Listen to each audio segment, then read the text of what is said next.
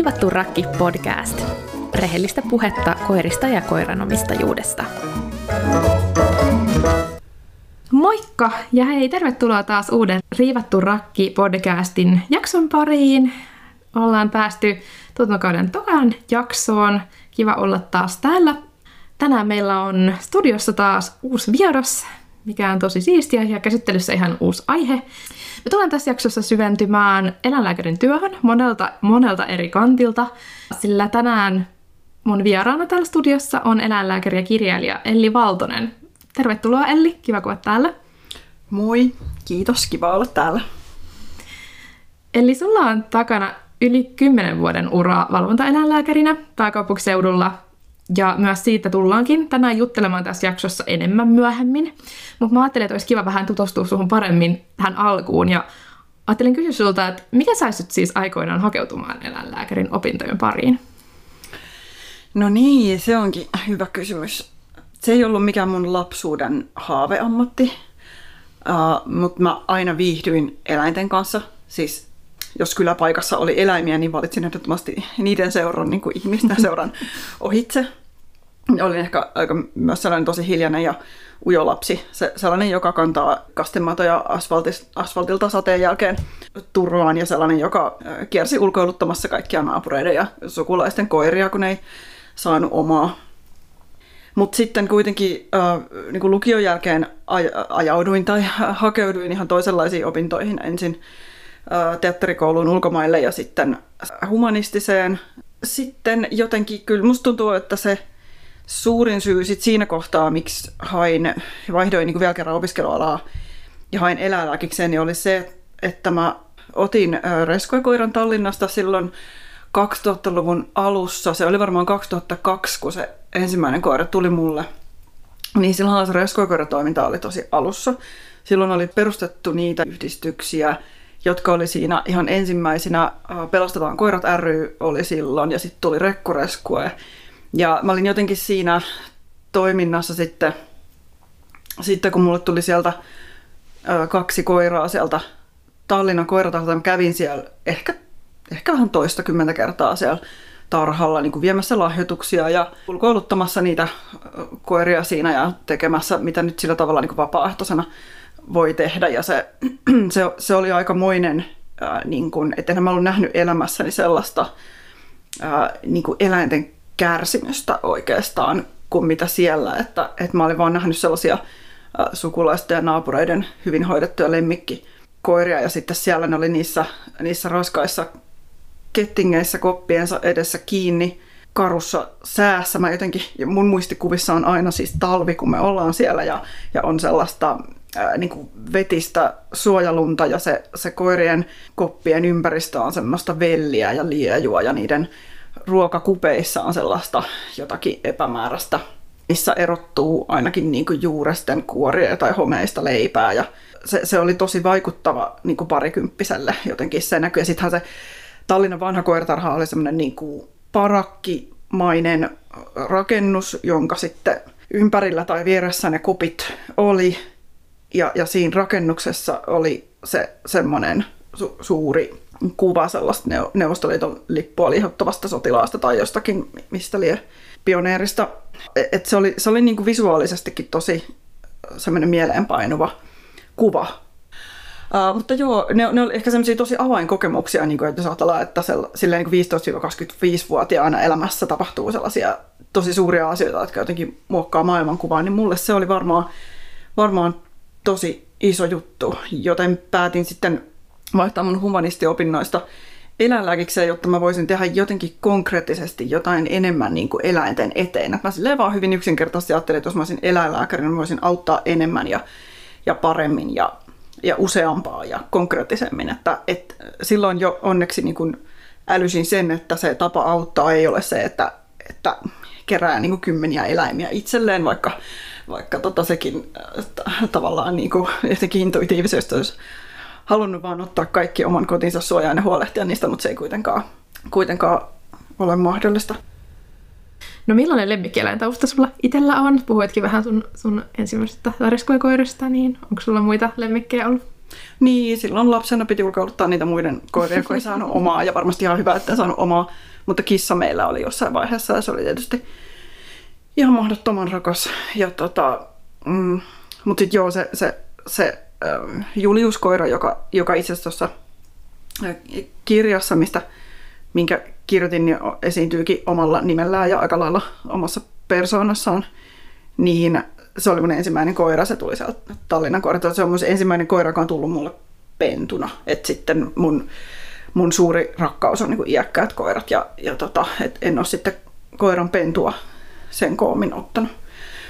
Mm. Mutta joo, sen jälkeen mulla on, mulla on aina ollut sitten joku kodinvaihtaja, osa Suomesta ja osa ulkomailta ja, ja tosiaan niin kuin aikuisia koiria, niin enimmillään on ollut kolme koiraa, mutta yleensä kaksi. Onko tota työ eläinlääkärinä, nyt kun sulla on jo aika pitkä työtausta sen parista, niin onko se vastannut sitä, mitä sä odotit silloin, kun sä lähdit opiskelemaan? Niin, sitä on vaikea jopa välillä muistaa, että mitä sitä nyt sitä ajatteli silloin 2005, kun menin opiskelemaan, mutta ky- kyllä mä kai ajattelin silloin, että musta tulee pieneläinlääkäri ja, ja mä hoidan niin pieneläimiä. Ja sitten kuitenkin tein tosi vähän aikaa sitä pieneläinpraktiikkaa valmistumisen jälkeen oikeastaan vaan sen kandikesän ja sen jälkeisenä vuonna sitten joitakin päivystyksiä ja, ja iltoja.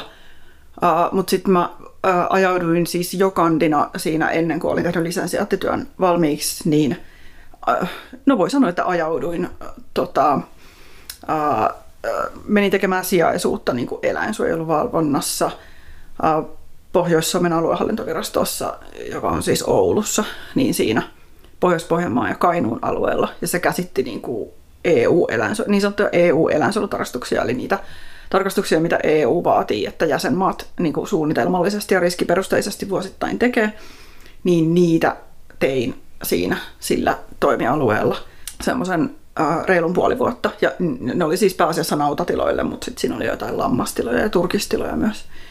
Ja sitten lisäksi jo, olin joillain eläinten, epäilyyn perustuvilla eläinsuojelu tarkastuksilla, niin siellä sain siis todella hyvän perehdytyksen siihen eläinsuojeluvalvontaan. Siellä oli ihan upeat kollegat, joilla oli jotenkin tosi, tosi niin kuin, viisaita ajatuksia ja hyvä ote siihen työhön. Ja, ja jotenkin tajusin, että ehkä se oli kuitenkin lähempänä sitä, mitä mä niin kuin ajattelin kun, siinä mielessä, kun menin eläinlääkikseen, että mä halusin niin kuin auttaa eläimiä, niin siinähän eläinsuojeluvalvonnassahan nyt siis mennään niiden eläinten luokse. Nyt puhun siis etenkin tämmöisistä ilmoitukseen perustuvista tarkastuksista, että epäillään, että lainsäädäntöä rikotaan, niin, niin ne eläimethän on siellä ja niitä yleensä niitä katsomaan ei kutsuta eläinlääkäriä tai niitä ei viedä eläinlääkärin luokse, vaan eläinlääkärin täytyy mennä niiden luokse. Ja, ja kyllä se, se, on niinku, se on todella mielekästä työtä, musta se on niinku mielekkäintä työtä, mitä eläinlääkärikoulutuksella voi tehdä. Joten sitten en halunnut jäädä pohjoiseen, kun on itä, niin etelästä kotosin, niin sitten olin jonkin aikaa Tampereella valvontalääkärinä ja, sitten, ja tein tietysti sen lisensiaattityön ja tutkinnon siinä valmiiksi välissä ja, ja sitten tota, jatkoin sitten Helsingissä valvontalääkärinä äh, niin kuin viime vuoteen saakka. Joo, varmaan oot, oot, tai sun työssä varmasti on nähnyt sitä sun toista ja tullaankin juttelemaan tässä jaksossa vähän tarkemmin tosiaan myöhemmin noista sun ihan työstä konkreettisemmin. Mutta tota, ensin mä haluaisin vähän puhua sun kirjasta, eli sun esikoisromaanista Tainnutuskehdosta. Se julkaistiin syyskuussa ja no, se on, sanoisiko mun mielestä ansaitusti saanut tosi paljon mediahuomiota. Ja tosiaan tässä kirjassa seurataan kolmen eläinlääkisopiskelijan, Iiriksen, Jannon ja Santerin, aika semmoista musertavaa matkaa eläinlääkiksen fuksivuodelta ihan työelämään saakka. He on kaikki halunnut eläinlääkärissä auttaakseen eläimiä ja kamppailevat jokainen vähän eri tavoin sen riittämättömyyden tunteen kanssa, että kun auttamisen sijaan he joutuukin jatkuvasti todistamaan lähietäisyydeltä kärsimystä ja myös kuolemaa ja kohtaamaan ehkä myös sen tosiasian, että eivät oikeasti pysty laajemmassa mittakaavassa vaikuttamaan siihen oikein mitenkään. Uh, mun on pakko taas kertoa, että mä tosiaan laitoin sulle mailia, eli oikeastaan samana päivänä, kun mä olin ensimmäisen kerran viime marraskuussa kuunnellut tämän kirjan, audiokirjana loppuun. Ja jotenkin mulle vaan tuli tosi vahvasti sellainen fiilis, että okei, tästä täytyy kertoa kaikille ja että jokaisen ihmisen pitäisi lukea nutuskehto. Jotenkin niin vahvasti se vaikutti mun omaan maailmankuvaan ja jätti muuhun tosi vahvat jäljet. Ja, ja sitten kun on tämä podcast ja tämmöinen kanava, jota voi käyttää tällaisista asioista informoimiseen, niin se tuntuu vähän semmoiselta, että hei, nyt mulla on kanava ja mulla on halu, niin, niin tota, toivottavasti halusit tulla podcastiin ja olen siksi tosi iloinen, että tulit. Mikä sai sut Elli Valvonta eläinlääkärin kirjoittamaan kaunokirjallisen teoksen? Niin, mikäpä ei. Tai niin kuin, että, että miksipä valvontalääkäri ei kirjoittaisi proosaa.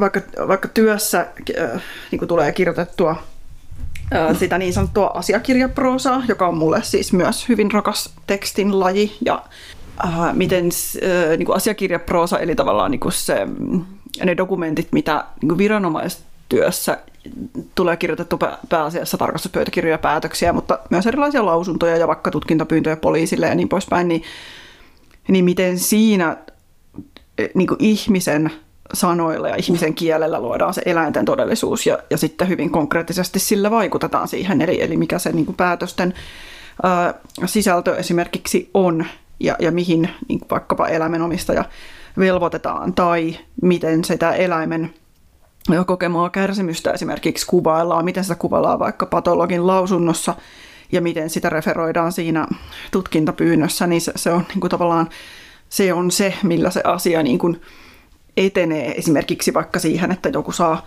vaikka eläintenpitokiellon. Mutta siis miksi sitten taas niin kuin kaunokirjallisuutta, niin jotenkin eläinlääkis piti sisällään aika paljon niin kuin sellaista, mihin mä en ollut varautunut, kun mä menin sinne. Mä, mä olin jotenkin hirveän niin kuin hölmö ja naivi siinä suhteessa, että mä ajattelin, että, että mä keskityn niihin pieneläimiin ja mä en ehkä kauheasti ajatellut. Mä nyt muistan, mitä mä niin kuin varsinaisesti tiesin, mutta totta kai mulla nyt selvisi heti, mikä on niin kuin opintojen rakenne ja mitä kaikkea opiskellaan tuotantoeläimistä ja, ja miten niin kuin, niin kuin opinnot tuotantoeläimiin liittyen liittyy niin kuin paljon siihen, miten niistä tehdään elintarvikkeita. Meillähän oli ihan siis jopa pakollisiin opintoihin kuuluva kurssi makkaran valmistuksesta, että ihan siis tehtiin se makkaran mössö, mikä pannaan sinne kuoren sisälle ja tehtiin oma makkara, jo, jonka sai sitten viedä kotiin.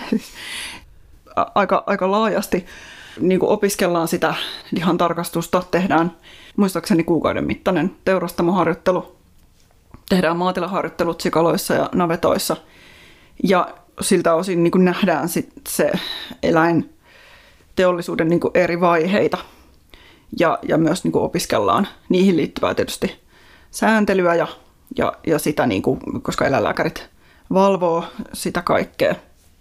Ja mä näin niissä harjoitteluissa asioita, mitä, mihin mä en ollut valmistautunut, eikä se koulu niin kuin, niin kuin halua tai pysty valmista, valmistamaan ehkä ihmisiä ka- kaikilta osin niin kuin siihen mitä niissä näkee. Eli se, se tuotantoeläinten kohtelu oli niin kuin äärimmäisen brutaalia niin kuin monessa kohtaa ja, ja jotenkin sitten harjoittelussa ollessa mä jouduin sellaisiin tilanteisiin, missä mä tavallaan niin kuin, mä joko todistin sellaisia asioita tai mä o, myös osallistuin sellaisiin asioihin, uh, mitä mun oma moraali ei niin kuin missään tapauksessa jotenkin sallinut. Ja, ja sitten sit siinä tilanteessa niin kuin mun reaktio oli hyvin pitkälle se, että mä niin työn sinne jonnekin mielen perukoille ja päätin, että mä ajattelen tätä joskus myöhemmin. Mä vuosien aikana niin aloin kirjoittaa ja se tuli kyllä aluksi ihan pakon edessä. Et, ja jotenkin niin kuin mulla on mielessä, että mä niin vuonna 2017 ainakin mun on ollut niin kuin pakko istua alas ja kirjoittaa joitain asioita siksi, että mä ajattelin, että mä en voi menettää tässä mitään. Et koska ne tulee mulla uniin ja ne tulee mulla valvetajuntaan niin kuin tavallaan ää, to, toistuvasti ja niin kuin aina vaan tihemmin, niin mun on niin kuin yritettävä jotain. Ja sitten mä kirjoitin joitain ää, lyhyitä tekstejä, mitkä kirjoituskilpailuissa sitten niin kuin, yllättäen niin kuin menesty. Ne ei välttämättä liitty, liittynyt mitenkään, tai ne ei liittynyt mitenkään näihin traumakokemuksiin, mutta, mutta jotenkin sivus eläinaiheita. Ja sitten se oli musta jotenkin yllättävää, että, että okei, että olisi jotenkin niin kuin kiinnostavaa jonkun mielestä.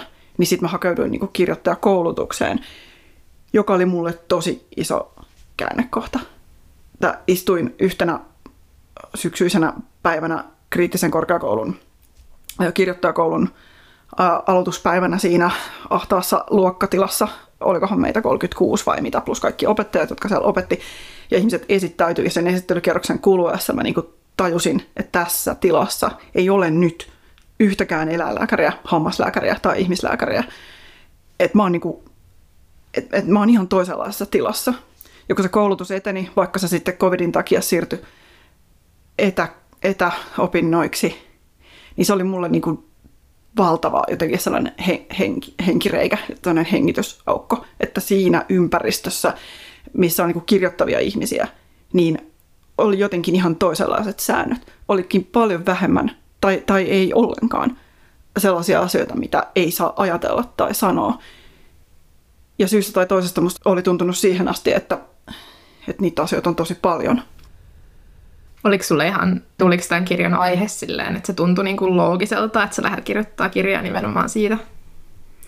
Ei, enkä mä alun perin lähtenyt kirjoittamaan mitään kirjaa, että mä menin niin kirjoittaja kouluun vaan siksi, että mä ajattelin, että olisipa kiva oppia enemmän kirjoittamisesta. Ja mä kirjoitin lyhyitä tekstejä, eikä mulla ollut mitään ajatusta ää, niin kuin laajentaa niitä romaaniksi. Että mulla oli tosi mysteeri, että miten joku ihminen voi käsitellä tekstiä, joka on yli kymmenen sivua pitkä. että et jotenkin, äh, niin kuin, miten se tehdään.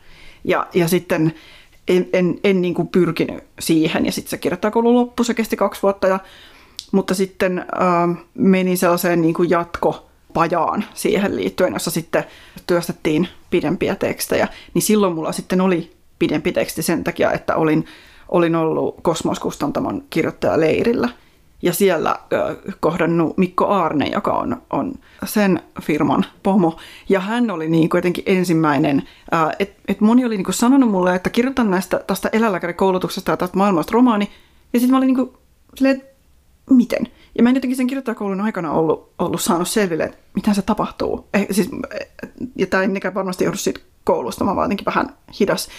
Mutta sitten Mikko Arne jotenkin meidän tunnin mittaisen keskustelun aikana sai jotenkin uskomaan, että, että, että, että se on mahdollista. Että ei muuta kuin alkaa niin kuin kirjoittaa lisää siihen ympärille. Ja niin mä sitten vuotta myöhemmin niin kuin lähetin hänelle käsikirjoituksen. Ja sitten siitä vielä tehtiin äh, tota, useampi versio tein, kunnes sitten tehtiin kustannussopimus. Mutta et, et, Mikko jotenkin herätti minussa niinku suurta luottamusta siihen, että hän suhtautui tähän aiheeseen sillä tavalla, että musta tuntui, että tämä oli hänelle tärkeä ja, ja sille niinku kustantamolle ja heille niinku tärkeä aihe. Ja, ja he oli niinku jotenkin aidosti niinku, niin sanotusti samalla sivulla mun kanssa, että oli hirveän helppo alkaa tehdä niinku yhteistyötä. Tämä sun kirja siis mun mielestä sä kirjoitat ihan todella todella hyvin. Ja myös tässä nyt jaksossa, kun on nostan muutaman kohdan kirjasta, kirjasta esiin, niin mun niistäkin sen huomaa tosi hyvin, että on siis niin kuin mun mielestä vaan todella todella upeasti kirjoitettu, mutta siinä mielessähän tämä on erityisen kiinnostava teos, että vaikka tässä tosiaan on fiktiivinen ja, ja kaunokirjallinen ja ja vähän niin kuin lyyrinen, mutta siinä on silti tosi paljon asioita, jotka tuntuu aika semmoisilta todenmukaisilta. Ähm, eli nyt sitten semmoinen kysymys, joka varmaan, jonka varmaan jokainen kirjailija joskus saa, niin onko se kuinka paljon ammentanut sun omasta elämästä tähän kirjaan? No on, tietysti sillä tavalla, niin kuin sanottu, että Julius nyt on, Julius Koira on ainoa, joka esiintyy siinä niin kuin omalla nimellään ja omassa persoonassaan, että, että ketkään muut ei. Uh, mutta, tota, mutta kyllähän se maailma ää, niin kuin siinä eläinlääkisopinnoissa ja eläinlääkärin työssä, niin, niin ää, mä en ole siihen niin kuin, joutunut mitään keksimään. Hmm. E- eikä olisi ollut mitään mieltäkään niin kuin, ikään kuin keksiä siihen, että sehän on täynnä mitä ihmeellisimpiä asioita. Ja et enemmän on niin päin, että mm, mm, jos nyt vaikka ajatellaan, siinä on joitakin kohtauksia ikään kuin eläinsuojeluvalvonnan maailmasta, niin ne ei tietenkään kerro niin kuin, mistään todellisista tapauksista, joita mä oon ollut hoitamassa, vaan ne on ikään kuin sellainen synteesi sellaisesta, mitä, mitä siinä työssä niin kuin kohtaa.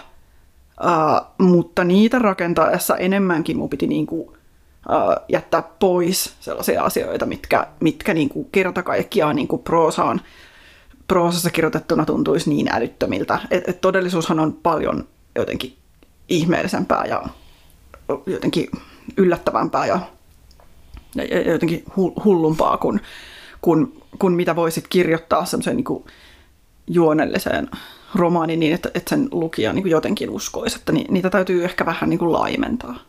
Mä ajattelen, että ei voi kirjoittaa mistään, niin kuin sanotaan, että ei voi kirjoittaa mistään muusta kuin minkä tietää tai mikä on totta. Niin totta kai se on mm. tietyllä tavalla totta, mutta siinä ei ole mitään niin kuin, otteita mun tai kenenkään muun elämästä.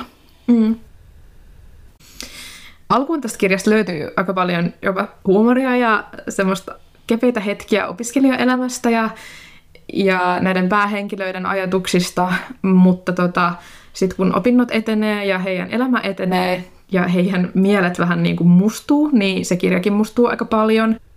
Tässä kirjassa kuitenkin sellaiset hetket, että jos inhimillisyys ja semmoinen yksilöiden auttaminen oli läsnä, niin vaikka se oli muuten aika just raskasta luettavaa etenkin vaikka tuotantoeläiden oloista ja eläinlääkiksen kuormittavuudesta ja, ja näin, niin, niin tässä oli kuitenkin tosi paljon hetkiä, joista tuli semmoista tietynlaista toivoa ja auttoi mun mielestä siihen vähän tasapainottamaan sitä kirjaa ja mun mielestä esimerkiksi eh, tämän päähenkilö Iiriksen niin työkeikan yhteydessä huostaanottama Lasaruskoira oli ehdottomasti tällainen hetki, eh, sillä sen kuvailu erotteli mun mielestä tosi kauniisti sen yksilön auttamisen merkitystä tämmöisessä isommassakin mittakaavassa, mitä esimerkiksi itse on tosi paljon eläinsuojelutyössä paljon just pohtinut sitä, että onko se tarpeeksi iso apu auttaa yksilöä, jos ei voi auttaa kaikkia ja, ja näin poispäin.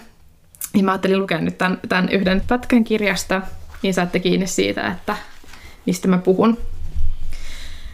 Istun häkin etunurkkaan. Sitten käyn makuulle, jotta koira ei pelkäisi. Tämä on järjettömän epäammattimaista, Suljen hetkeksi silmät. Yöllä herään siihen, että valot ovat päällä. Onko henkilökunta lähtenyt? Ovatko hälytykset päällä? Janna on soittanut. Isä on lähettänyt viestin. Julius meni jo nukkumaan. Oletko se yövuorossa?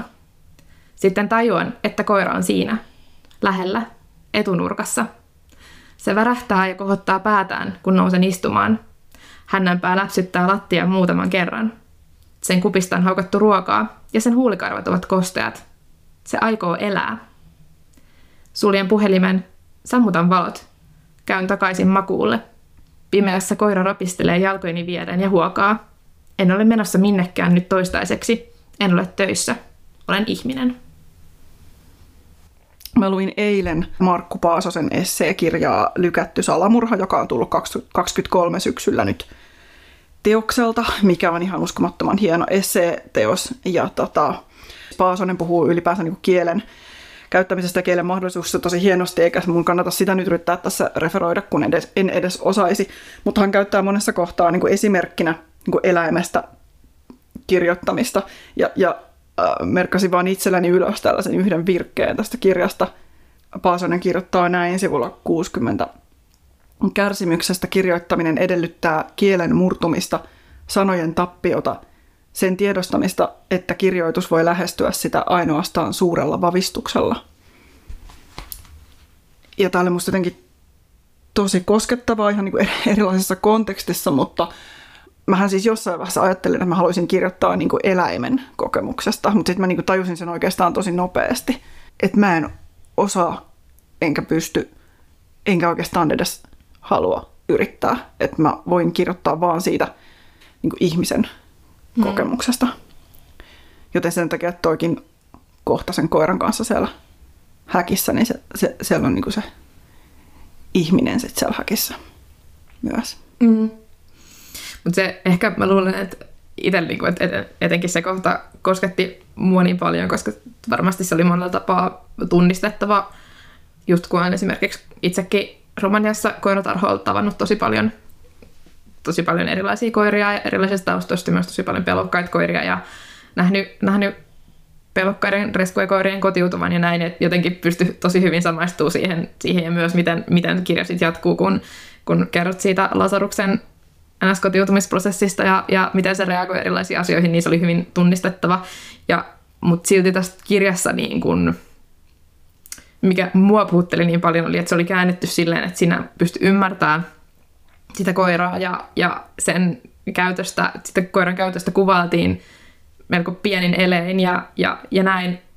Ja ei niin kuin yritetty liikaa selittää, että minkä takia se reagoi, miten se reagoi, vaan niin kuin, että siinä lukijas pysty itse samaistumaan siihen koiraan ja ymmärtää, minkä takia se käyttäytyy, miten se käyttäytyy tai mitkä asiat on sille vaikeita. Musta jotenkin tällainen kirjallisuus on tosi arvokasta, kun meillä ihmisinä on ehkä vähän puutteita silleen yleisesti ottaen eläinten ymmärtämisessä edelleen ja niiden tunteiden ymmärtämisessä ja tämmöisessä. Niin... Joo, ja koiran näkökulma on silleen niin kuin helpompi mennä ja oli niin kuin mahdollista kuvata tavallaan koiran kohdalla semmoinen niin kuin niin kuin ikään kuin onnellinen loppu. Mä muistan, että jossain palautteessa joku kaipaili sitä, että olisipa tässä kirjassa ollut jollain tuotantoeläimen, jonkun tuotantoeläimen kohdalla myös kuvattu joku semmoinen onnellinen tapahtumasarja, missä se päätyy vaikka tuotantoeläinten turvakotiin, mutta se, se on tietysti niin kuin ihan äärimmäisen harvinaista. Mm. Mietin just sitä, että, että niin, no, ne verrattuna siihen, että kuinka usein koira saa onnellisen lopun, niin se on varmaan niin kuin vielä ainakin Suomessa niin todella todella paljon tavallisempaa kuin se, että tuotantoeläin saa. Niin, meillä teurastetaan, onko se 87 miljoonaa niin kuin maalla elävää eläintä, joista 82 miljoonaa on broilereita joka vuosi, niin, niin siihen joukkoon mahtuu hyvin vähän sellaisia eläimiä, joilla kävisi jotenkin onnekkaasti ja ne saisi esimerkiksi jatkaa niin kuin eläessänsä niin kuin luonnollisen elinkaaren sitten mm-hmm. jossain niin kuin, hyvissä oloissa. Tässä tainnutuskehto kirjassa niin eritellään aika vahvasti erilaisista taustoista eläinlääkärin ammattiin hakeutuvia ja miten se vaikuttaa heidän suhtautumiseensa eläimiin. Ja myös sulta itseltä mä sain semmoisen kuvan, että sä oot pohtinut näitä asioita aika paljonkin ja miten erilainen esimerkiksi kasvuympäristö vaikuttaa siihen, miten raskaana eläinlääkärin ammatti ja siihen opiskelu koetaan. Sun kirjasta esimerkiksi päähenkilö Iiris on kaupungissa kasvanut, eikä hän ole kohdannut lähietäisyydeltä vaikka tuotantoeläinten oluja, kun taas opiskelukaverilla sikatilalla kasvaneella Elvillä on hyvin erilainen suhtautuminen eläintuotantoon. Muun muassa kirjassa nostetaan esiin tämmöinen kohta, joka, joka mun mielestä kuvaili sitä jotenkin tosi hienosti. Se kuulemma nukkuu aina hyvin, eikä koskaan puhu ruokasuussa, eikä näytä erityisesti tuntevan mitään, ainakaan eläimiä kohtaan. Elvi on sitä, mitä eläinlääkikseen tilattiin, Janna sanoo. Onko nämä Elli sellaisia aspekteja, jotka on näkynyt sun omassa suhtautumisessa eläimiin? Äh, no e- ehkä toi, tai toihan on tosi niinku stereotypisoiva kuvaus, että nyt oikeasti ihmiset ole niinku jonkinlaisia jaettavissa johonkin ryhmiin, että ehkä silloin kun mä itse menin eläinlääkissä, niin mulla jäi mieleen joitain sellaisia niin esimerkiksi opettajien sanomisia siitä, että miten miten heitä jotenkin kiinnosti se, että kuinka moni on peräisin eläintilalta ja he ehkä esitti vähän sellaista, niin kuin, että, että, että olisi kiva, kun olisi useampi niin kuin maaseudulta kotoisin. Ja, ja jotenkin huolestutti se, että, että niin kuin kaupungeista tullaan eläinlääkikseen ja, ja ei, ei niin kuin välttämättä sitten äh, riittäisi se kuusi vuotta niin kuin siihen mutta joo, mulla oli ehkä itsellä niin sellainen kokemus, että en ollut sitä, mitä, mitä eläinlääkikseen tilattiin varsinaisesti, mutta tota, en mitenkään jakaisi niin kuin ihmisiä sellaisiin kategorioihin, että, että miten siinä nyt elviä kuvataan, että ei näytä tuntevan mitään, niin se, se ei niin kuin mitenkään liity ää, erityisesti mun nähdäkseni ihmisiin, jotka on jostain tietystä taustasta. Että musta tuntuu, että se liittyy jollain tavalla sitten siihen, mitä ainakin mulle itselle tapahtui siinä koulussa, että joutui jollain tavalla ää, niin tuotantoeläinten kanssa tekemisissä ollessaan, niin jotenkin niin kuin irtautumaan niin kuin omista, monistakin omista tunteistaan, jotta pysty tekemään sitä, mitä piti. Sankarieläinlääkärimyytti oli tosi elossa ja voimissaan ainakin vielä niin kuin mun opiskeluaikana ja on valitettavasti kuullut, että se on jossain määrin vieläkin niin kuin jotenkin ehkä sellainen stereotypia semmoisesta etelälääkäri ihanteellisesti olisi sellainen reipas ja raikas ja punaposkinen ja se toisella kädellä, äh, kädellä leikkaa jotain eläintä ja toisella kädellä vaihtaa auton rengasta ja samalla puhuu puhelimeen ja ää, niin kuin multitaskaa ja ei syö koskaan eikä käy koskaan vessassa. Että tietysti sellaiset stereotypiat tai sellaiset niin ihanteet on, on hirveän ne on, ne on haitallisia, niin kuin, jotka perustuu sellaiselle, että ihmiset ylipäänsä niin kuin jaksaa ja vähän niin kuin kestää mitä vaan, ei, ei tunne mitään hankalia tunteita tai jos tuntee, niin käsittelee ne ehkä jotain halkoja hakkaamalla tai töitä tekemällä, vaan niin kuin valtavasti. Vähän sellaiseen ansaan mä ainakin niin kuin jotenkin jossain vaiheessa menin, kunnes niin kuin tajusin, että tämä ei ole mulle mahdollista. Kun mä kirjoitin tätä podcasteria, niin mulla on silmään yksi sellainen blogiteksti, missä joku oli, oli kirjoittanut ajatuksia tästä kirjasta, ja hän siinä sanoi, että hän oli kokenut tosi pitkälle kirjaan sellaista suuttumusta siitä, että, että miten nämä eläinlääkikseen hakeutuneet henkilöt ei muka ole niin kuin ymmärtänyt tuotantoeläinten karuja oloja. Ja hän oli melkein niin kuin vihanen lukiessaan, että, että eihän nämä ihmiset voi niin kuin elää tämmöisessä todellisuudessa noin puolet kirjasta, kunnes hän sitten tuli sitten toisia ajatuksia. Ja, ja siis tämä ei ollut yhtään sellainen aspekti, mitä mä olin niin kuin itse ajatellut. Ja musta se oli tosi kiinnostavaa, koska kun mä luin tämän blogitekstin, niin, niin sitten mä olin ihan silleen, että no mä en kyllä todellakaan ajatellut tälleen. Ja se oli tosi vieras ajatus. Um, ja sitten mä lähdin siitä miettimään sitä, sitä aspektia enemmän, että et, et mitä me tiedetään niin kuin eläinten oloista ja mitä me ei tiedetä. Ja tässä kirjassahan tämä tosiasia nostetaan myös sivusta 40 sitten, missä mä luulen, että blogitekstin kirjoittaja oli silleen, että no niin, että tässä tämä nyt tuli tämmöisessä sitaatissa, että Sä tiesit etukäteen kaiken, mitä sä olet nähnyt eläinlääkiksessä, Janna sanoo Santerille. Sä olit nähnyt kuvissa ja videoilla pahempaakin. Me kaikki oltiin. Ja nyt sä aiot painaa kuntapraktiikkaa, vaikka sä et hyväksy koko sitä touhua. Sä olet hullu. Sä tapat itsesi. Tässähän myös se sitten ihan kirjassakin todetaan, että joo, että kyllä, kyllä me kaikki tiedetään tästä. Mutta mitä ajatuksia sulla nousee eli tästä mieleen? Tuleeko se todellisuus yllätyksenä ja jos niin, miksi? Mm, no joo, on niinku tietämistä ja tietämistä. Että ehkä, ehkä viittaan just siihen, että kun on nähnyt jotain kuvassa tai, tai lukenut siitä, niin on kuitenkin tosi erilainen elämys ainakin nähdä, kuulla ja haistaa ja tuntea se käytännössä. Puhutaan kognitiivisesta dissonanssista ja, ja siitä, että miten ihmisen, ihminen niin kuin usein toimii ikään kuin arvojensa vastaisesti ja sen ikään kuin vastoin parempaa tietoa, eli tavallaan tietää kyllä, miten asiat toimii ja ei sinänsä haluaisi olla osa jotakin niin kuin eettisesti kyseenalaista prosessia, mutta sit se silti arkielämässä niin kuin vaan, vaan tulee toimittua niin ja osallistuttua sillä tavalla niin kuin kuluttajana monenkin, monienkin tuotteiden valmistamiseen ja, ja jakeluun tässä, tässä maailmassa, jossa se koko, koko prosessi aiheuttaa paljon kärsimystä eläinteollisuus nyt on niin kuin yksi tällainen, että, että se, on niin kuin, se on monella tavalla, se on niin kuin eettisesti ja ekologisesti ja, ja, ja jossain mielessä myös taloudellisesti niin kuin aika niin kuin haitallista toimintaa ja, mm. ja sit olisi hyvä pyrkiä pois, mutta sitten niin kuin, silti sitä saattaa mennä sellaiseen kouluun, jossa niin jotenkin tajuaa valmistuvansa ammattiin, jos, että et, siinä koulutuksessa siis se kustannetaan verovaroin ja siinä niin kuin koulutetaan ihmisiä niin kuin elintarviketeollisuuden palvelukseen sekä niin kuin eläinlääkäripraktikkoina että sitten niin kuin siihen viranomaisvalvontaan, jossa, jossa huolehditaan niin kuin elintarvikkeiden laadusta ja hygieniasta, niin, niin sitä, sitä löytää itsensä sitten sellaisesta ja voi kysyä, että on, onko ikään kuin oikeus järkyttyä siitä, mitä näkee vaikka, vaikka jollain tasolla sen on tieni, ei, ei mulla ole tähän oikein niin kuin, mitään vastausta, mä saan mm. vaan silleen niin kuin, mm. kierrellä tätä. No siis, mähän voi sanoa itse, että, että, että mä ainakin tunnistan itteni tosi hyvin.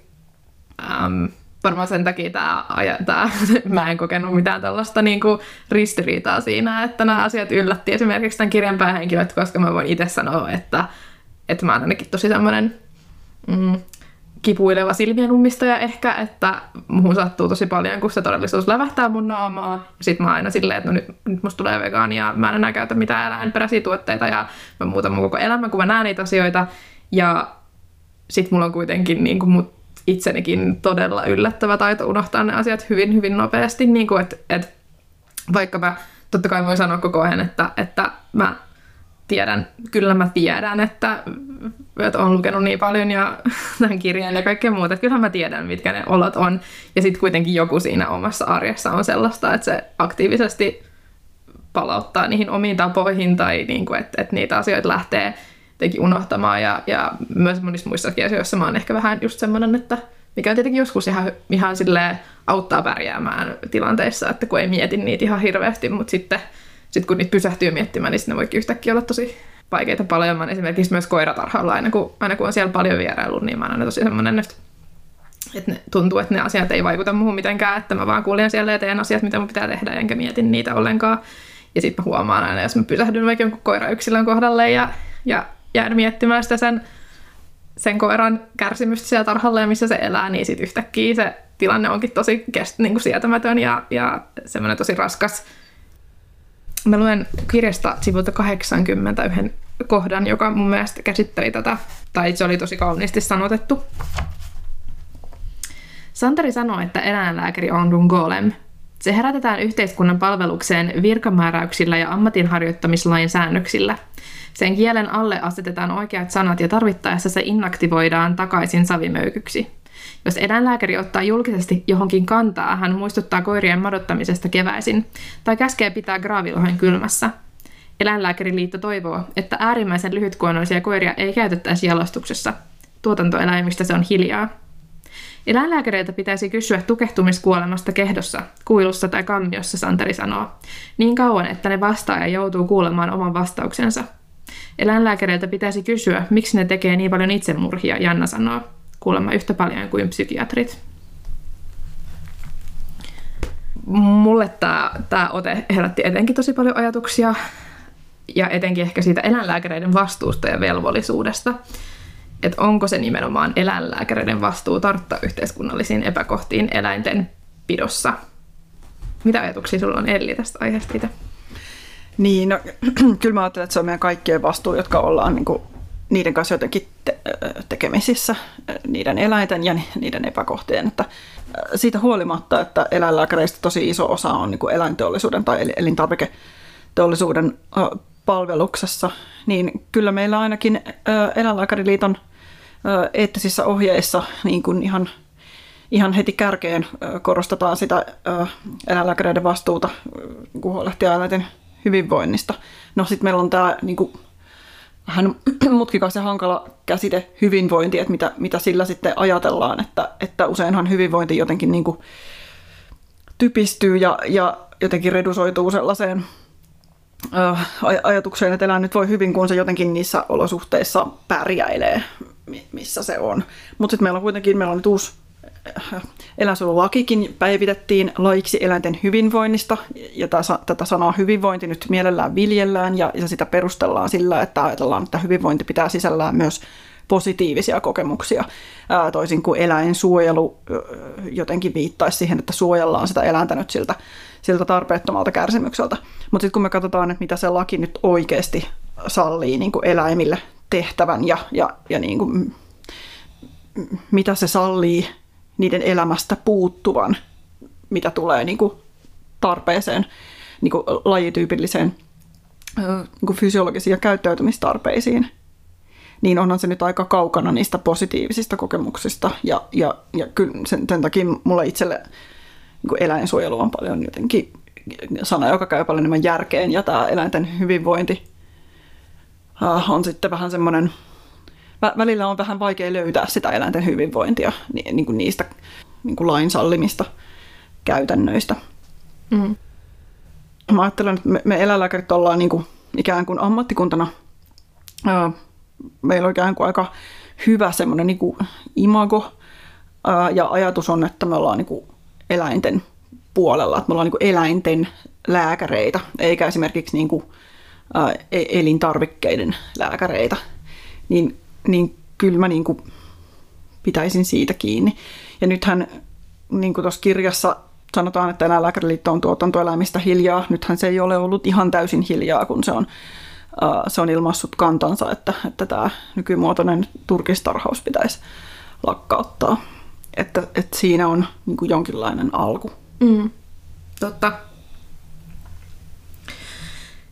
Tämä varmaan, just mitä nyt tässäkin jaksossa on noussut esiin, niin just tämä, mihin eläinlääkäreitä oikeasti koulutetaan ja, ja että kuusi vuotta opiskelua periaatteessa tulee jo pieneläinlääkäri, susta tulee kaikkien Suomen eläinten lääkäri, susta tulee elintarviketeollisuuden asiantuntija ja, ja terveysasioiden asiantuntija niin kuin isommassa mittakaavassa, tuotantoeläintalouden asiantuntija. Että et sehän on kyllä ihan niin valtavan laaja kokonaisuus, kun sitä, kun sitä pohtii, että mihin kaikkeen sen koulutuksen pitäisi valmistaa.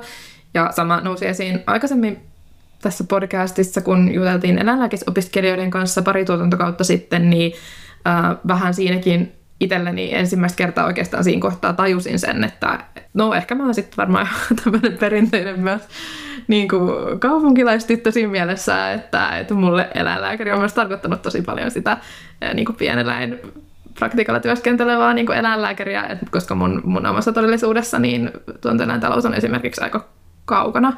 Ja, ja myös elintarviketeollisuus.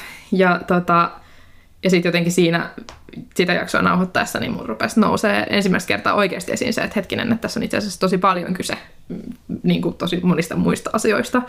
Ja, mm, ja mä voin myös sitten tunnistaa, että kun se oma ajatus on ollut silleen, että eläinlääkärit, ne hoitaa mun koiraa ja ne tietää kaiken mun koiran terveydestä, että se on ollut se niin kuin lähtökohta itselleni. Ja sitten myös tunnistaa sen, että kun mä oon ollut vaikka tuohtunut, kun joku eläinlääkäri ei ole osannut diagnosoida koiran vaivoja heti ensimmäisellä yrittämällä. Ja sitten nyt jotenkin, kun on ruvennut a- itselle se, että okei, okay, miten pinnallisesti ne opinnot esimerkiksi loppupeleissä antaa tietoa vaikka pienellä eteen erillisistä sairauksista, tai että kuinka pieni osa ne on sitä koulutusta, koska siihen kuuluuhan valtavan paljon kaikkea, niin ymmärrettävästi ne on. Mutta tämä on myös herättänyt itselleni ehkä ajatuksia siitä, että mitä, mitä tavallaan voidaan vaatia eläinlääkäreiltä. Ja, ja jotenkin, en mä tiedä, ehkä vähän semmoista tietty ristiriita, että miten sitä siihen pitäisi suhtautua, koska sitten taas esimerkiksi lemmikkieläimille, niin se on kuitenkin se ainoa, mitä meillä on, että me, ne on ne eläinlääkärit, jotka käy sen saman koulutuksen, ja siitä, että sitten tietenkin eläinlääkärit voi erikoistua sit tiettyihin suuntiin, jos itse haluaa, mutta et se on kuitenkin se ammattitaitoinen eläinlääkäri, joka valmistuu sieltä eläinlääkiksestä sen kuuden vuoden jälkeen.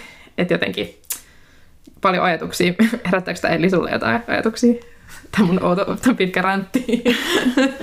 No joo, siis kiinnostavaa niin asiakkaan näkökulmasta. Ja itsekin olen tietysti siis kollegoiden asiakas, koska en ole pienellä praktikko, enkä ole missään klinikalla töissä. Ja, ja vien ihan kuka tahansa muukin niin omat koirani eläinlääkärin hoitoon. Ja Uh, joo, siis eläinlääkiksestä kun valmistuu, niin periaatteessahan uh, jos menee varsinkin niin kuin johonkin kuntaan töihin, missä, missä virkaeläinlääkärinä on hyvin vähän niin kuin laajimman mahdollisen tehtäväkentän edessä, niin periaatteessahan siis saman työviikon aikana ihmisen pitäisi osata hoitaa ne ne tavalliset kissat ja koirat sen alueen tuotantoeläimet, oli ne sitten poroja, nautoja, sikoja tai minkälainen kombinaatio on, tehdä niille ne tavallisimmat leikkaukset, eli, eli hallita se kirurgia niin kuin usean eläinlajin kohdalla ja tuotiin siihen pöydälle sitten iguani tai chinchilla, niin osata niin kuin sillekin, sillekin tota, ä, diagnoosia ja hoitoa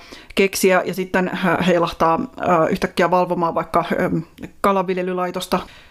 Siis se, se kenttähän nyt on ihan valtava, mutta sitten niin kuin käytännössä niin kuin aika moni joko niin kuin ihan virallisesti jatkokoulutuksen myötä tai sitten, sitten epävirallisemmin niin kuin työkokemuksen myötä niin, niin kuin ikään kuin erikoistuu ja, ja niin kuin jatko-opiskelee niistä asioista ja oppii siinä niin kuin, ennen kaikkea niin kuin to, tosi suuri osa kuitenkin lopulta niistä työtehtävistä opitaan siellä siinä työn äärellä niin kuin väkisinkin. Ja viime aikoina on puhuttu paljon, on puhuttu paljon eläinlääkäreiden jaksamisesta, ää, ää, ihan siis siihen asti, että ihan eläinlääkäreiden itsemurhat oli elä, eläinlääkäripäivillä aiheena pari vuotta sitten, että se ei ole niin mikään pieni asia tässä ammattikunnassa, ja se, siitä on tutkimusta myös niin ulkomailta, että ne on, eläinlääkäreiden itsemurhat on niin ilmiö.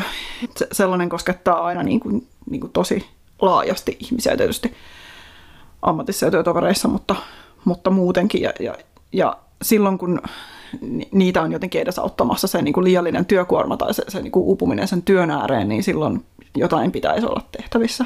Mm. mm mitä tulee niin kuin asiakkaan odotuksiin, tavallaan meillä on niin kuin piene, esimerkiksi pieneläinsairauksien erikoiseläinlääkäreitä, josta sitten sit voi tietää, että hän on se kuuden vuoden koulutuksen jälkeen käyttänyt ehkä noin toiset kuusi vuotta siihen, että hän on nimenomaan hoitanut pieneläin sairauksia ja, ja, ja tehnyt siinä sitten jonkun tieteellisen artikkelinkin mahdollisesti väitellyt. Että siinä jo sitten niin kuin erilainen kokemus taustalla. Ja sitten täytyy muistaa, että kun nämä eläinlääkäreiden hinnat sitten toisaalta niin kuin kauhistuttaa ihmisiä, niin kaikki mm. se maksaa. Siis toisaalta se jatkokouluttautuminen ja sitten taas toisaalta se mahdollisuus siihen niin kuin pitkälle menevään diagnostiikkaan, että, että sehän ei tapahdu pelkästään käsillä tunnustelemalla, vaan siihen tarvitaan niin kuin, laitteita ja analytiikkaa ja se kaikki maksaa ihan samalla tavalla kuin ihmispuolella. Pieneläimiä voidaan hoitaa ja siis teoriassa toki tuotantoeläimiäkin voitaisiin hoitaa hyvin pitkälti niin kuin samalla tavalla kuin ihmisiä ja, ja samankaltaisia sairauksia. Ja, ja, tota, ja niistä tiedetään hyvin paljon, mutta se maksaa ja sitä ei niin kuin yhteiskunta ää, korvaa toisin kuin sitten ihmisten hoitoa, mm-hmm. hoitoa kustannetaan verovaroin, niin, niin se, se tuntuu monelle tulevan niin jotenkin yllätyksenä sitten, kun sille omalle elämälle tulee jotain semmoista niin kuin suurempaa ja kalliimpaa, että mm. miten paljon se sitten maksaakaan. Mutta joo, mun kaikki sympatiani on tietysti jotenkin kollegan puolella, joka ei, ei sitten siinä niin kuin vaikka ihan pienellään praktiikkaa tehdessäänkään, niin ole vielä vaikka kovin kokenut ja, ja raapii päätään mm. niiden ka- kaikkeen mahdollisten diagnoosien äärellä, niin kuin itsekin, itsekin olen tehnyt silloin ää, aikanaan, niin, niin tota, se on iso kenttä haltuun otettavaksi sen, koulu, sen, sen peruskoulutuksen jälkeen, joka sisältää niin kuin aivan valtavan määrän mm. asioita. Ja mun nyt ihan pakko kysyä suoraan, että kirja ei anna kauhean sanoisiko ruusuista kuvaa valvontaeläinlääkärin työstä. Päinvastoin kirjan päähenkilöt joutuu kirjassa jopa henkeä uhkaaviin tilanteisiin ja mun oma fiilis tämän kirjan lukemisen jälkeen oli, oli ihan suoraan sanottuna, että kuka tähän työhön oikeasti pystyy. Ja siis työ on todella tärkeää, eli jonkun siihen pitäisi pystyä, mutta eli niin, miten siihen pystyy? Niin, no siis kuten sanottu, niin musta se oli niinku, tosiaan nyt en enää toimi valvontalääkärinä, mutta sen, sen, sen, sen niinku mielekkyys on tosi selvää, että kun, kun niinku kohtaa ne eläimet, jotka, jotka tarvii apua ja, ja on niinku siinä asemassa virkahenkilönä, että voi ja kuuluu niitä auttaa, niin ei ole epäselvää, että minkä takia sitä työtä tehdään, minkä takia siihen tarvittaisiin myös nykyistä enemmän resursseja, jotta se voidaan tehdä kunnolla ja turvallisesti ja, ja ajoissa. Joo, siinä kirjassa on niin kuin aika semmoisia rajujakin ne kohtaamiset asiakkaiden kanssa, mutta siis suurin osahan niistä kohtaamisista ei suinkaan ole sellaisia, vaan ne menee hyvässä yhteisymmärryksessä. Siinä tärkeää on niin kuin hyvä kommunikaatio ja, ja niin kuin ihmisten kuunteleminen ja tilanteiden kuunteleminen, jotta ei tulisi niitä, niitä vaaratilanteita, valmistautuminen, se, että mennään eläinsuojelutarkastuksille poliisin kanssa silloin, kun etukäteen tiedetään, että, että se on tarpeen niin turvallisuuden varmistamiseksi. Mutta sitten niin kun, jos nyt ajatellaan vaikka esimerkiksi muita ammatteja poliisissa, pelastustoimessa, sosiaali- ja terveydenhuollossa, kaikki, kaikkihan tietää, että niissä myös tulee tulee vaaratilanteita ja, ja väkivallan uhkaa tai jopa suoranaista väkivaltaa. Että tämä ei ole olekaan ainoa ammatti, missä joudutaan siis vaikeissa tilanteissa asioimaan ihmisten kanssa, joilla jo lähtökohtaisesti saattaa olla paljon ongelmia, että, että mm, niin eläinsuojeluongelman lisäksi saattaa olla ää, vaikka jonkinlaista mielenterveys- tai päihdeongelmaa, ja, tota, ja se sitten vaikeuttaa sitä asioimista. Että nämä on, nämä on vaan niin todellisia asioita tässä yhteiskunnassa ja eläinsuojeluvalvontaa tehdessä näkee ikään kuin vähän toisenlaisen puolen yhteiskunnasta ja valitettavasti myös ihmisyydestä niin kuin, niin kuin sillä tavalla, että jos ei itsellä nyt ihan niin kuin tosi rankka tausta ole, niin, niin harva on, on niin kuin törmännyt ikään kuin kaikkeen siihen pahoinvointiin, mitä siinä, siinä kohtaa. Mm. Ja eläinlääkärin koulutus ei anna siihen erityisiä eväitä niin kuin tulla toimeen niin kuin sen kanssa, että se on sitten vähän jokaisen omista resursseista kiinni, että, että miten ne asiat käsittelee. Hmm. Voiko se kertoa ihan lyhyesti pikkasen vielä lisää siitä, että mitä valvontaeläinlääkärin työ pitää sisällään? No valvontaeläinlääkäritähän on siis kunnissa ja kuntoyhtymissä ja he siinä, siinä tota, ottaa vastaan mm, niin kuin, mitä eläinsuojeluvalvontaan tulee ja siinä on sitten myös niin kuin eläintautivalvontaa ää, alueesta riippuen – he ottaa vastaan eläinsuojeluilmoitukset, mitä tulee ja reagoi niihin yleensä niin, että tehdään eläinsuojelutarkastus siinä kohteessa, että, että selvitetään, että onko, se, onko siinä eläinten pidossa rikottu eläinten hyvinvoinnista annettuja lakeja ja säädöksiä ja, ja tota, sitten ryhdytään toimenpiteisiin tarvittaessa, jos on. Eli, eli valvontaeläinlääkäri voi antaa, antaa sitten eläimen haltijalle tai pitäjälle, omistajalle niin määräyksiä tai kieltoja – tietysti lievissä tapauksissa niin kuin neuvoa ja kehottaa häntä häntä tota, korjaamaan jotkut hyvin pienet epäkohdat, mutta jos on yhtään mitään semmoista selkeämpää niin kuin lain rikkomista, niin kieltää jatkamasta sitä toimintaa tai sitten määrätä korjaamaan epäkohdat. Ja silloin kun se ei riitä, eli on sellainen tilanne, että eläinten hyvinvointi on sitten jo todella vakavasti vaarantunut, tai siis että sitä ei ole, niin, niin tota, sitten siinä virkahenkilö voi tai hänen kuuluu ryhtyä kiireellisiin toimenpiteisiin sen elämän hyvinvoinnin varmistamiseksi, mitä käytännössä tarkoittaa sitä, että eläimelle hankitaan kiireellisesti hoitoa ulkopuoliselta taholta, jos se on pieneläin, niin se toimitetaan hoidettavaksi yleensä jonnekin, ja jos se on äh, hevonen tai tuotantoeläin, niin sinne paikan päälle hankitaan väliaikaista hoitoa vaikkapa lomituspalvelusta. Ja sitten, sitten toinen vaihtoehto on niin kuin, niin kuin siirtää ne, siis käytännössä ne lopetetaan tai teurastetaan, tai, tai ne voidaan ottaa niin kuin pieneläinten tapauksessa, ja siis myös suurten eläinten tapauksessa, niin pysyvästi omistajalta pois ja myydä tai luovuttaa eteenpäin. Kuten sanoit, niin valvontaeläinlääkärinä kohtaat huonoissakin oloissa eläviä eläimiä ihan täällä Suomessakin ja, ja puhuit aikaisemmin alussa näistä sun koiratarhavierailuista Virossa ja millaisia ajatuksia sulla heräs, heräs silloin.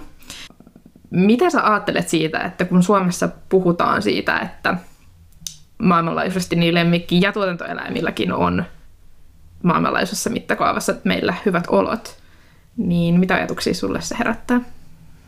Niin, mä oon, mä oon niinku itsekin jotenkin äh, niinku uskoin siihen silloin aikanaan, että, että kun on tällainen joku niinku mantra, että Suomessa eläimet voi paremmin kuin missään muualla ja se, sitä yleensä niinku nimenomaan tuotantoeläimiin liittyen niin kuin hoetaan. Mutta sitten olen sitten ymmärtänyt ja saanut kuulla, että kaikkialla muuallakin uskotaan näin, että, että yhtä lailla britit tai, tai amerikkalaiset tai minkä maalaiset hyvänsä, niin heillä on se käsitys, että, että heillä eläimiä pidetään paremmin kuin muualla. Sitten voidaan tietysti vertailla eri maiden lainsäädäntöä, että missä nyt on niin kuin edistyksellisin lainsäädäntö missäkin asiassa.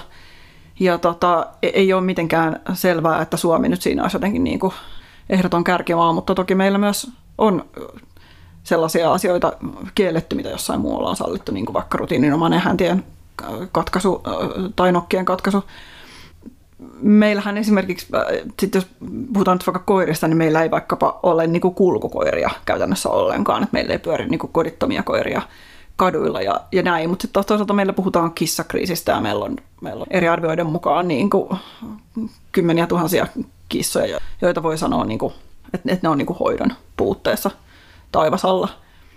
Riippuu mihin vertaa, ja, ja mä en tiedä, onko se jotenkin hedelmällistä nyt sitten vertailla niin paljon niin kuin eri maiden välillä. Et meidän varmaan pitäisi katsoa siitä, mitä niin tutkimus sanoo siitä, mitä mikäkin eläinlaji ja, ja myös yksilö, että mitä ne tarvii voidakseen hyvin. Ja meillä on nyt lainsäädäntöuudistuksessa, että meillä tuli nyt uusi eläinten hyvinvointilaki voimaan ja nyt sen alaiset asetukset on tässä, tässä uudistumassa. Ja mun nähdäkseni meidän pitäisi nyt pyrkiä tässä asetustasolla, jossa sitten tarkemmin määritellään se, että, että mitä vaaditaan minkäkin eläimen pitämisessä, mitä se saa tehdä ja mitä ei, miten sitä saa pitää, niin, niin me pitäisi tässä nyt sitten pyrkiä siihen, kun on ääneen lausuttu tämä tavoite, että meillä olisi maailman paras eläinten hyvinvointilaki, niin, niin kyllä siihen on nyt vielä vähän matkaa, että, että, tota, että, että pyrkiä siihen, että näin nyt sitten tapahtuisi ja se olisi se mm. lopputulos oikeasti. Hmm. Sä kirjoitat tällä hetkellä väitöskirjaa Helsingin yliopistolla ja ymmärtääkseni nimenomaan eläimiin kohdistuvasta valvonnasta ja rikoksista. Mitä, mitä sä oot siis sun väitöskirjan kautta tarkemmin halunnut tutkia?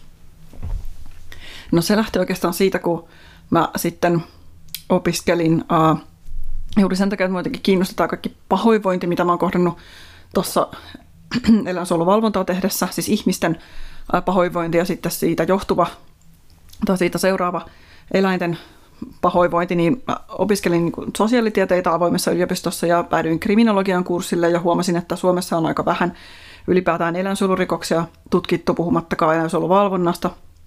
Ja, ja sitten äh, esitin sitten yliopistolle sellaista ajatusta, että tekisin, al- alkaisin tehdä tutkimusta, jossa hyödyntäisin näitä eläinsuojeluvalvonnan äh, dokumentteja. Ja sitten otin mukaan myös eläinsuojelurikostuomioita ja se fokus on pääasiassa näissä seuraaharrastuseläimissä, mutta – mutta olen katsonut katsonut sitten niitä tuomioita, niitä on yhteensä semmoisen reilun 1700 vastaajan osalta, niin siinä on mukana sitten myös, myös tuotantoeläimistä, tuotantoeläimiin kohdistuneista rikoksista annetut tuomiot käräjäoikeuksista. Ja sen tarkoitus on nyt tuottaa aika sellaista perustietoa siitä, että mitä meillä niin kuin valvonnassa, valvonnassa äh, havaitaan, minkälaisiin toimenpiteisiin ryhdytään ja minkälaisia ne rikokset on, on mitä käräjäoikeuksien päätyy. Nyt täytyy muistaa, että niissä korostuu koira ja koiraan liittyvät ongelmat, ja se ei välttämättä johdu siitä. Suomessa nyt on, on tota, arvioiden mukaan me, me nyt on enemmän kissoja kuin koiria, ja sitten taas muiden tämmöisten pienikokoisten seura- harrastuseläinten osalta, niin kukaan ei kai tiedä mitään lukumääriä oikeasti. Mutta koira korostuu valvonnassa, koska se näkyy ja se kuuluu ja ihmiset huomaa naapurustossa koiran ja, ja, ja esimerkiksi jos se on huonokuntoinen tai sitä ei ulkoiluteta, asunnosta tulee voimakasta hajua. Hajusta usein myös kissaongelmat huomataan. Mutta sitten sellaiset pienenkokoiset seurauseläimet, niin kuin jyrsijät, erilaiset terrarioissa ja häkeissä pidettävät jyrsijät, matelijat, linnut ja kalat, niin ne on usein sellaisia, että eihän se naapurikaan tiedä, että ne edes on siellä asunnossa. Ja, ja sitten äh, tässä tutkimuksessakin tulee ilmi, että usein niihin liittyvät ongelmat ja ylipäänsä niiden eläinten olemassaolo, niin se tulee esiin sitten semmoisena vähän niin kuin sivulöydöksenä, kun mennään katsomaan sinne sitä koiraa tai kissaa, niin sitten huomataan, että täällähän on myös näitä, näitä muita eläimiä, ja eikä se niiden hoito ole sitten yhtään paremmalla tolalla silloin yleensä. Ja, ja sitten mitä tulee rikoksiin, niin noin neljäsosa niistä, mitä, mitä syytetään käräjäoikeuksissa, niin pitää sisällään väkivaltaa eläintä kohtaan. Ja näissä jälleen kerran korostuu koira. Mä en usko, että sen takia, että koiraan kohdistuu sen epäväkivaltaa, vaan sen takia, että se koiraan kohdistuva väkivalta useammin tapahtuu ulkona tai rappukäytävässä tai, tai se koira pitää niin kovaa meteliä, että se kuuluu sieltä asunnosta, että sillä on helpommin niin silminnäkiä. Uh, mutta voi siihen liittyä myös se, että kyllähän koiraan, koiraan liittyy paljon sellaista niin kuin, mm, inhimillistämistä, joka, jo, jo, jonka seurauksena tai, tai johon, jossa niin kuin ajatellaan, että koiran pitäisi jotenkin ymmärtää niin kuin, että mitä ihminen odottaa siltä ja jotenkin käyttäytyä ihmisen odotuksen mukaisesti ja puhutaan niin kuin koiran, erityisesti koiran kohdalla puhutaan kouluttamisesta ja ajatellaan, että sen pitäisi sitten koulutettuna osata jotenkin. No, joskus tuntuu, että, että sen pitäisi jotenkin osata lukea ihmisen ajatuksia ja ymmärtää niin kuin ihmisen, tätä ihmisen maailmaa niin kuin mm. hämmästyttävän pitkälle, niin se ehkä näkyy niissä, niissä selityksissä, mitä, mitä näistä rikoksista syytetyt sitten antaa, että usein vedotaan jollakin tavalla sen eläimen kouluttamiseen, ja se, ja se kouluttaminen menee toisinaan niin pitkälle, että se eläin kuolee siihen. Ja siitä huolimatta äh, niin kuin osa äh, tuomareista jotenkin, heille käy jotenkin järkeen se, että no pitihän sitä kouluttaa. Se, se on vähän semmoista niin kuin huolestuttavaa siinä. No sitten yksi ilmiö on, niin kuin, mitä tulee tosiaan siis seuraajan harrastuseläimiin, niin sellainen niin, kuin niin sanottu eläinten keräily, siihen viittaavat tämmöiset niin kuin laajat keissit, jossa, jossa on niin kuin, niin kuin jopa satoja eläimiä sitten yhdellä henkilöllä ja, ja, ja tota, se nyt voi sitten liittyä, liittyä sellaiseen niin kuin, psykiatrinen uh, diagnoosi on olemassa kuin pakonomainen keräily ja ikään kuin sen alalajina niin kuin, tunnetaan tämä niin kuin animal hoarding, niin kuin eläinten keräily. Se usein kohdistuu koiriin tai kissoihin, mutta siinä nyt voi olla kohteena tosi monenlaisia eläinlajeja. Mm. Ja se on yksi, mikä sieltä ehkä ehkä niin kuin nousee esiin ja siinä on jotenkin erilainen tai vähän niin kuin demografiakin, että, että siinä useammin tekijänä on niin kuin iäkkäämpi naishenkilö, kun taas sitten väkivaltaisessa teossa useammin on sitten nuorempi mieshenkilö. Että, että aika niin kuin erilaiset ihmiset tekee aika erilaisia eläinsuojelurikoksia sen, sen niin kuin ikään kuin saman yläotsikon alla. Ja sitten meillä on niin kuin tuotantoeläimiin liittyvät rikokset, jotka, jotka niin kuin pieneläimeinkin liittyen, niin on yleensä eniten, enimmäkseen sitä niin kuin passiivista laiminlyöntiä, mm-hmm. mikä sitten tulee, ää, tulee esiin. Se ei tarkoita, että eikö tuotantoeläimiin kohdistu väkivaltaa, mutta, mutta kun ajatellaan, miten, ää, miten niitä pidetään hyvin niin kuin suljetuissa tiloissa, niin kuin, että ne, ne on harvemmin niin kuin, sillä tavalla ulkopuolisten näkyvillä se, miten niitä kohdellaan, niin on ehkä aika selvää, että se ei, se ei niin helposti tule esiin.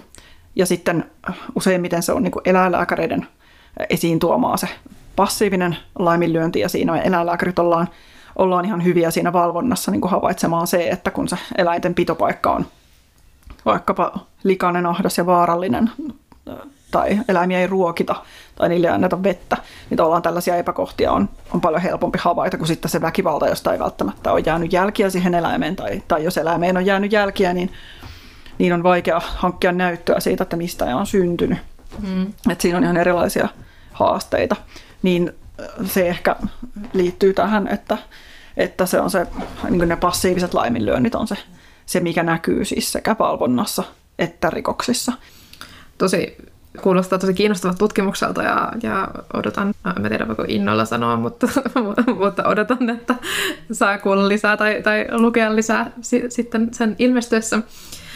Tota, kiitos oli tosi paljon, on ollut super kiinnostava jutella näistä äh, kaikkiin kirjaan ja valvontaeläinlääkärin työhön ja eläinlääkisopintoihin ja muuhun liittyvistä aiheista.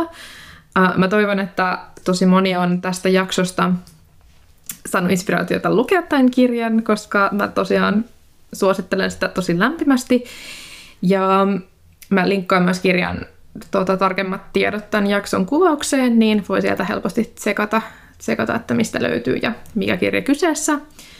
Tähän loppuun niin mä haluaisin vielä kysyä sulta Elli, että mitkä on niitä asioita, jotka saa ja on saanut sua jaksamaan ja jatkamaan näin pitkään eläinlääkärin työtä, että vaikka kohtaat kaikenlaista ikävääkin todellisuutta, niin mitkä on ne niin kuin positiiviset asiat, jotka saa jaksamaan? Niin, no kyllähän, jos nyt puhutaan eläinsuojeluvalvonnasta, niin kyllähän niin kuin siinä jotenkin äh, niin kuin tosi iso asia on se, että, että me kuitenkin voidaan niin kuin halutessamme auttaa eläimiä erilaisissa rooleissa, ja yksi niistä on, on niin kuin tämmöinen niin kuin virkahenkilön rooli, joka tekee sitä minimilainsäädännön valvontaa. Niin turhauttavaa kuin se monesti onkin, että, että, että näkee paljon eläimiä, jotka sinänsä ei mitenkään voi hyvin, mutta se lainsäädännön minimi jollakin tavalla täyttyy, tai ainakin siinä määrin, että, että mihinkään toimenpiteisiin ei vaan niin kuin lainsäädännön avulla voi ryhtyä sitä eläintä auttaakseen, niin kuitenkin, kuitenkin on myös niitä eläimiä, joita voi auttaa ja niiden, niiden elämä on parantunut.